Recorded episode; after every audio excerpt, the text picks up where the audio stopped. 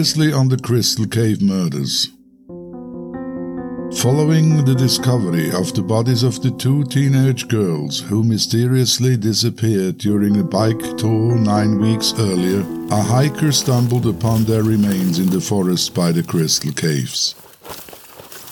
This man's behavior before and immediately after the discovery, as well as the testimony of his then wife, were rather puzzling raising several questions. And despite the advanced decomposition of the bodies that made it difficult to determine if the girls had been sexually assaulted, the investigators were convinced that the case would soon be solved. Given that the bodies were found near the crystal caves in a treacherous and inaccessible terrain, the police concluded three things.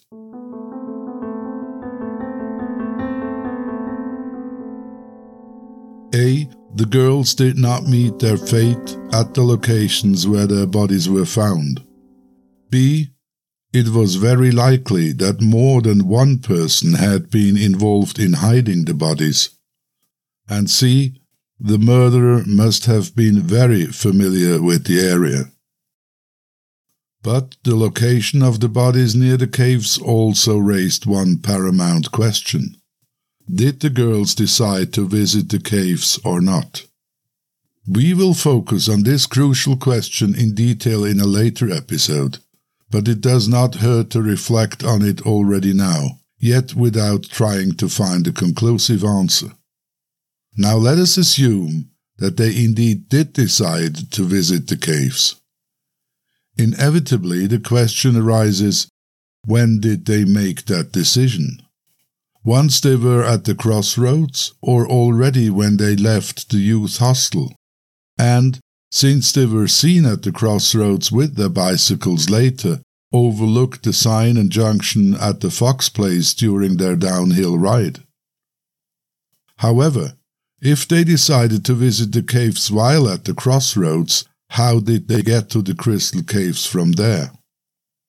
Did they travel on foot, did they use their bicycles, despite them later being found at the crossroads, or were they given a ride in a car? It takes approximately 50 minutes to walk from the crossroads to the crystal caves along the road. By car, the same distance can be covered in 10 to 12 minutes. By bicycle, it being an uphill ride, around 25 minutes. On the contrary, if the girls never intended to visit the caves at all and were murdered elsewhere, then why were their bodies transported and disposed of near the crystal caves? Why would the murderer hide them so close to a popular tourist attraction instead of choosing a more secluded location, like a pond or a remote burial site further away? A task that he could have accomplished alone. Again, all these questions I will try to answer in a later episode. So bear with me. I promise you won't regret it. My name is Rudolph Isler, and this is The Suspects, Episode 4 of the Crystal Cave Murders an investigative true crime podcast by Playground Media Productions. All interviews were recorded in German and translated into English. All voiceovers were done by speakers that are not related to the case. All individuals mentioned in this podcast must be considered innocent and cannot be prosecuted or convicted as the 30 year statute of limitation for murder in Switzerland was reached in 2012. The presumption of innocence applies.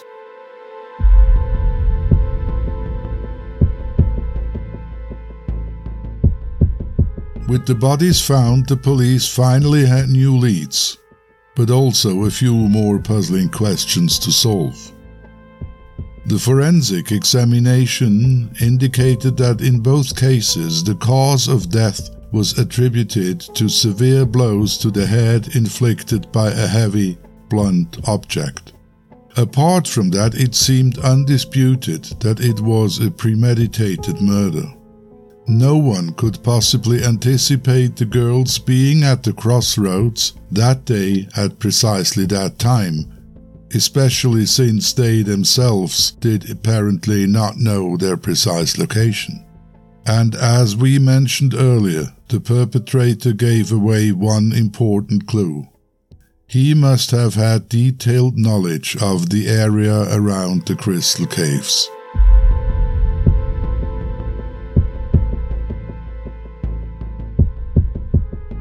Then, shortly after the bodies were uncovered, a woman who was 54 years at the time and resided in a house together with a lodger directly across from the sawmill, where the family who spotted the girls at the crossroad lived, came forward with a new and quite significant observation. The following testimony is based on an official police document. At around 9 pm, we were in the kitchen of my house. Our house is located right at the edge of the forest behind the sawmill. At this time, we were looking out the window, as we had done many times before. From there, we have a direct view of the forest and the mountains beyond. We can also see a section of the road leading from the Fox Place to the dance place, and further up, even a good part of the mountain road. We then saw a light on the road coming from the dance place going in the direction of the Fox Place just around that time.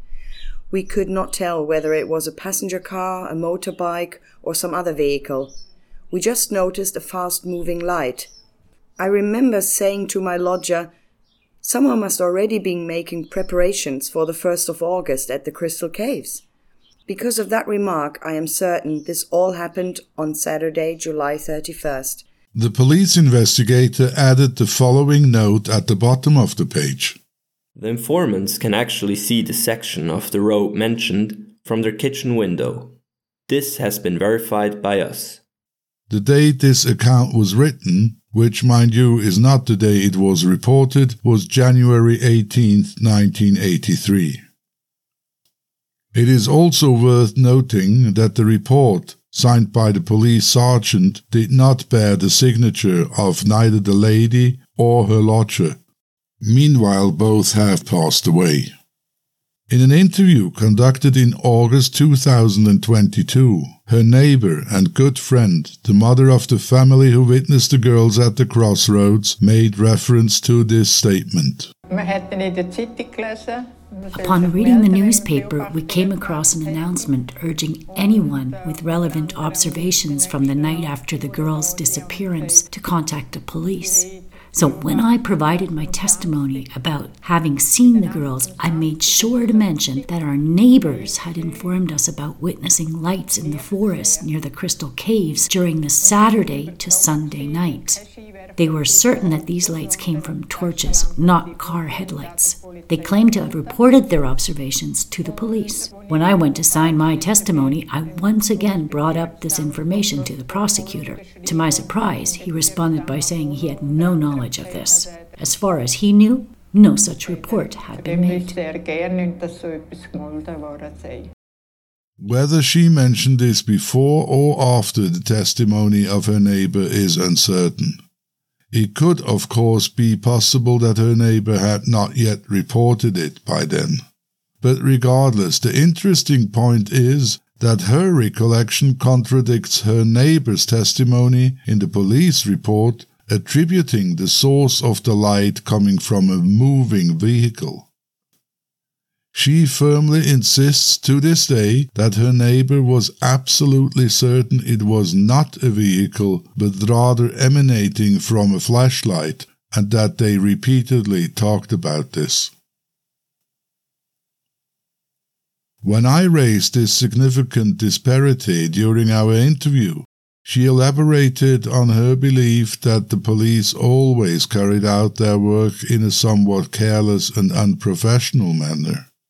It was really odd to observe that the police never seemed to be taking notes during our conversations. They would just chat with us in a somewhat casual manner and then move along. I got the distinct impression that they weren't really listening to what we were saying. It felt as if they weren't really taking our statements seriously. Finally, and before the end of the year, the police had identified their first suspect.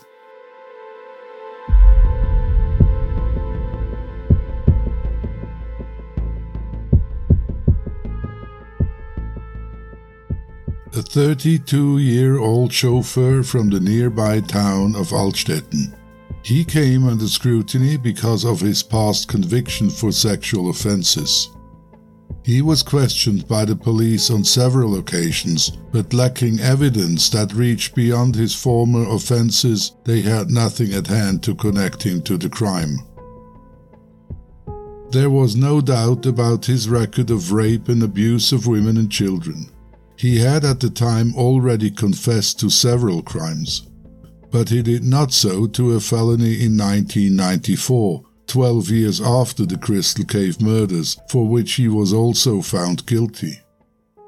He served his sentence in 2004, but has since remained in custody as a preventive measure due to his continued perceived threat to society. Presently, he is facing a multitude of health issues, including diabetes, severe breathing problems, and obesity. In 2019, he made headlines when he expressed his desire to seek assistance from Exit, a Swiss organization that facilitates medically assisted euthanasia. Exit carries out compassionate and responsible assessments of each individual case, providing competent assisted suicide. With over 145,000 members, it stands as one of Switzerland's largest associations, safeguarding its members from arbitrary treatment in times of illness or accidents and supporting their right to self determination. Initially, it was uncertain whether prisoners were permitted to pursue assisted suicide. Meanwhile, this question has been answered. They are. To this day, the now 72 year old suspect steadfastly denies any involvement in the Crystal Cave murders. His relatives, residing in the municipality of Oberriet, where the double murders occurred, even hired a private detective during the 80s and spent considerable resources in their quest to find the true culprit, hoping to absolve him. At no point did they question his admission of the terrible crimes mentioned, but they too remained resolute in their belief that he had no connection whatsoever to the Crystal Cave murders. The chauffeur had done everything to prove his innocence, including supplying his DNA to the investigating authorities years later. Despite enduring repeated police interrogations, no evidence linking the chauffeur to the 1982 double murders emerged. Aside from his previous criminal offenses, the authorities lacked substantial grounds for his arrest. A few years ago, a private investigator was denied an interview with him. And as I'm recording this episode, my request is still pending. Given the proximity of the bodies to the crystal caves, along with the reported break in that had been brought to the attention of the investigators, and the finding of the suspicious writing utensils near one of the victims, it came as no surprise that the police turned their attention towards the cave guides. Specifically, they honed in on three individuals.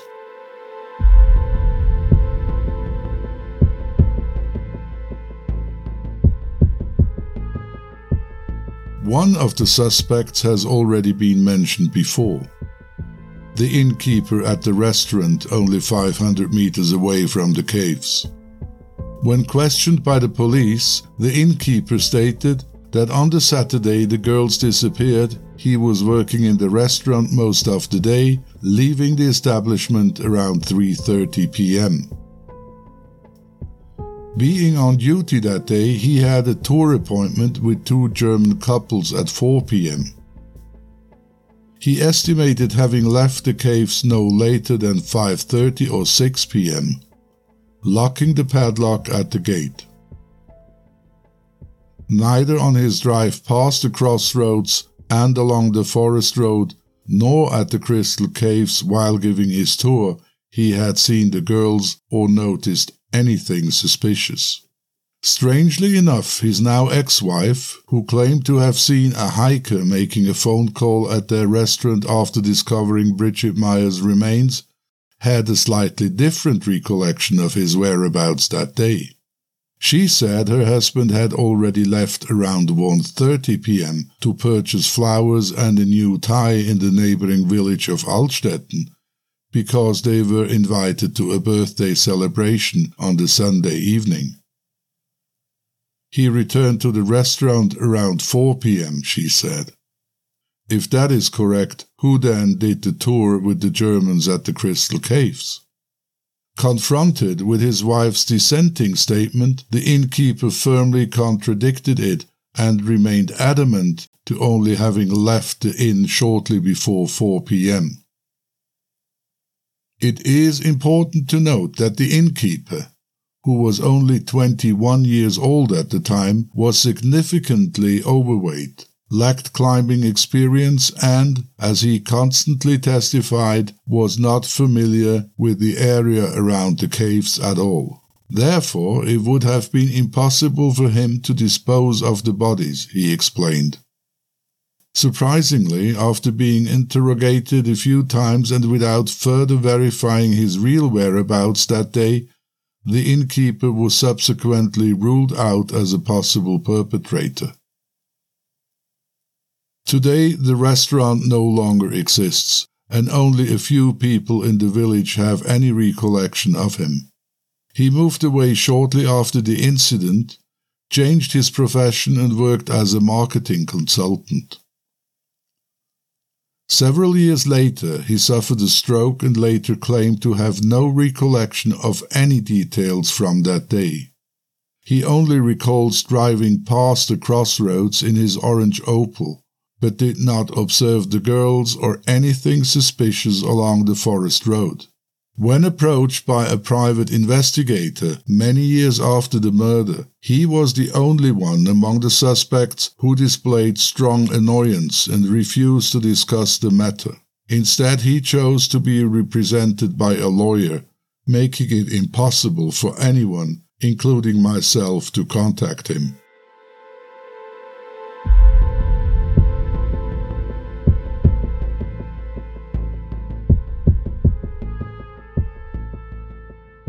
The second suspect was a 55 year old factory worker and part time cave guide, known for being a rather peculiar individual who frequently spent his free time at the Crystal Caves.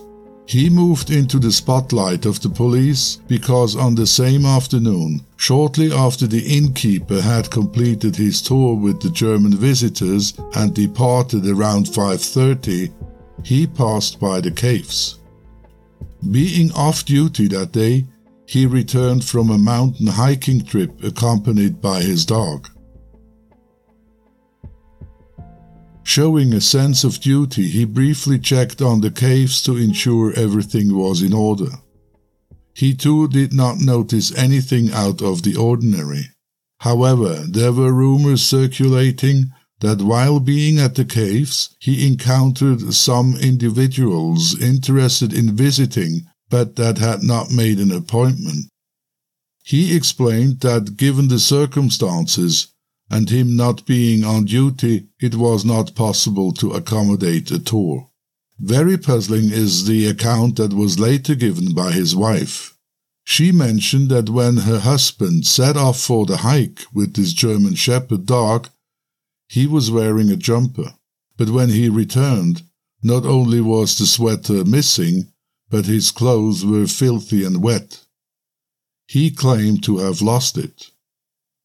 Despite a reward being offered for its return, the jumper was never found. Mind you, the claims about the missing sweater and rejecting the visitors were never officially confirmed. He too consistently maintained his innocence but remained under suspicions for the rest of his life. His daughter had first hand witnessed the unfolding drama. The weeks right after the discovery of the bodies were absolutely dreadful. The police subjected our entire family to relentless interrogations, and my dad was questioned endlessly. I vividly remember a particular incident where they practically shouted at him, pushing him to confess to the crime. The whole procedure became so absurd that they at one point even suspected me being an accomplice to the murder. Following these events, everything changed at our home and in our family. In an attempt to avoid family conflicts, he started drinking more than before and increasingly devoted his free time to his faithful shepherd dog, spending hours with him alone at the Crystal Caves.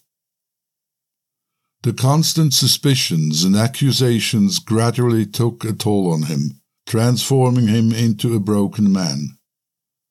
His daughter is firmly convinced he had absolutely no involvement in the crime.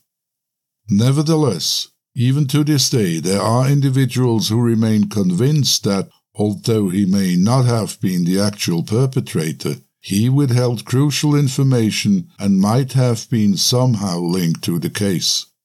Adding to that assumption is that until his death in 2008, he was frequently being heard making the following enigmatic remark to his dog Oh, my good boy, if only you could say what you had seen that day.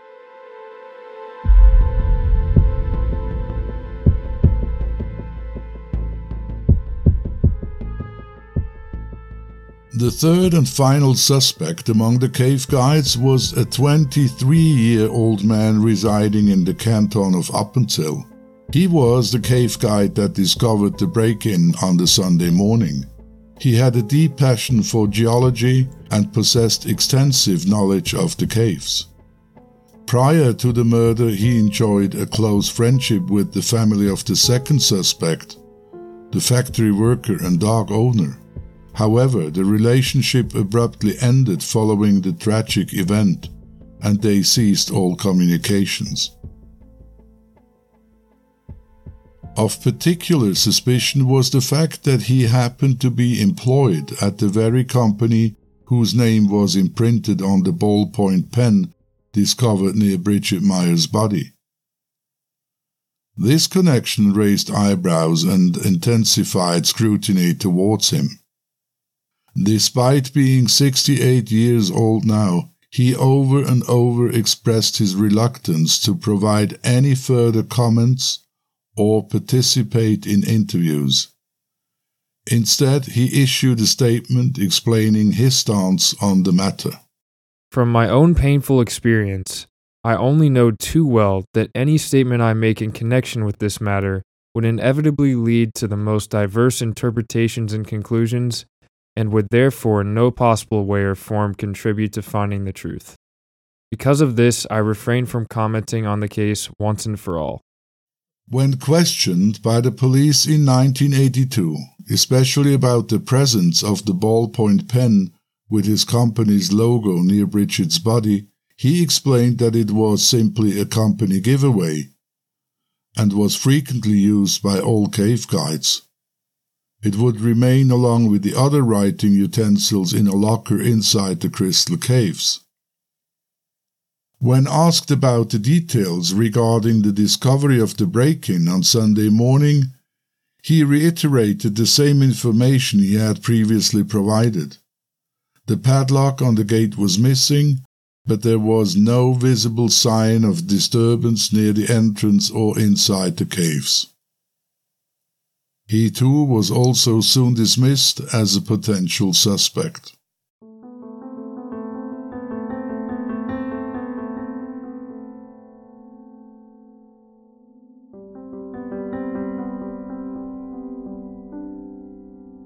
Once again, I'd like to emphasize that the information I have, 42 years after the double murder, is a blend of reliable facts, written reports, testimonies and recollections of individuals from 1982. It's expected that these accounts may not always align perfectly. Unfortunately, we do not have access to the police files, and even after the official closure of the case in 2012, it remains impossible to obtain the official records from the public prosecutor's office. Access is denied citing that my podcast's interest is primarily commercial and private. thus not deserving protection. Even though the police investigations may have been inadequate at times, I strongly believe that they did indeed double check the suspects' alibis and reconfirm their statements. I would also assume that they gathered more comprehensive and dependable information than what is currently at my disposal, thereby lacking evidence to arrest any of them. No charges were ever filed against any of the four suspects. Inevitably, the absence of transparency and the deliberate concealment of facts by the police fueled speculation. Among them emerged a tantalizing question Is it possible that the police have been, and perhaps still are, harboring a secret? a clandestine truth that surpasses their obvious incompetence and insufficient investigations conducted back in 1982. In 2018, a police spokesperson made the following statement to the press The case remains unforgotten. Every new lead, every clue, and every indication will continue to be taken up, even if the statute of limitations has been reached. The statute of limitations, I want you to be aware to that, is a matter for the public prosecutor's office. The police, however, investigate independently.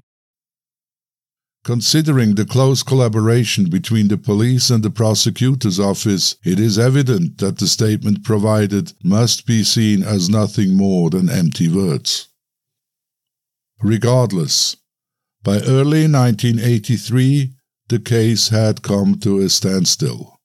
The police were without a murder weapon, unable to establish the location of the girl's death, and without any concrete evidence connecting any of their suspects to the double murder. Their strategy of applying pressure on the suspects proved futile and potentially impeded the investigation's progress in pursuing alternative leads. Then, in early 1983, seemingly short on leads and ideas, the investigators turned to the widely watched television program Case File XY Unsolved in a final attempt to identify the individual who captured the girl's last photograph and to gather additional information from individuals who had not yet come forward with any relevant details. But to everyone's surprise, and for the first time ever, they also presented a sensational and very promising new lead.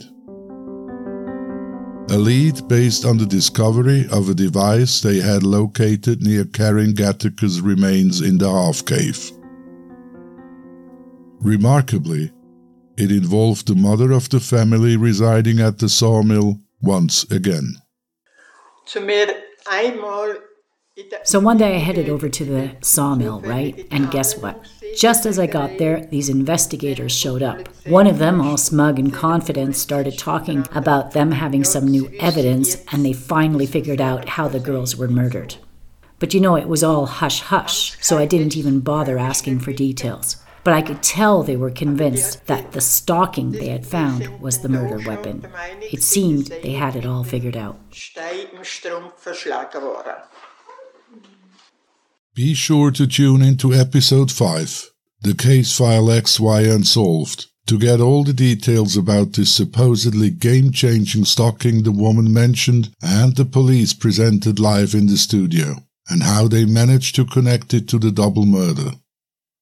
Additionally, we will thoroughly investigate the questionable reenactment of the Crystal Cave murders, being prominently showcased as a segment on the groundbreaking television program that served as the blueprint for Crime Watch UK, America's Most Wanted, and Crime Stoppers Australia.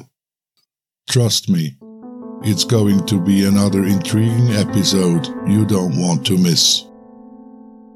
Please do visit our website at thecrystalcavemurders.com for additional information, including maps, photographs, videos, and even the details should you wish to support the makers of this podcast. My name is Rudolph Isler, and this was The Suspects, episode 4 of the Crystal Cave Murders, an investigative true crime podcast brought to you by Playground Media Productions. Available on Apple Podcast or almost any platform of your preference.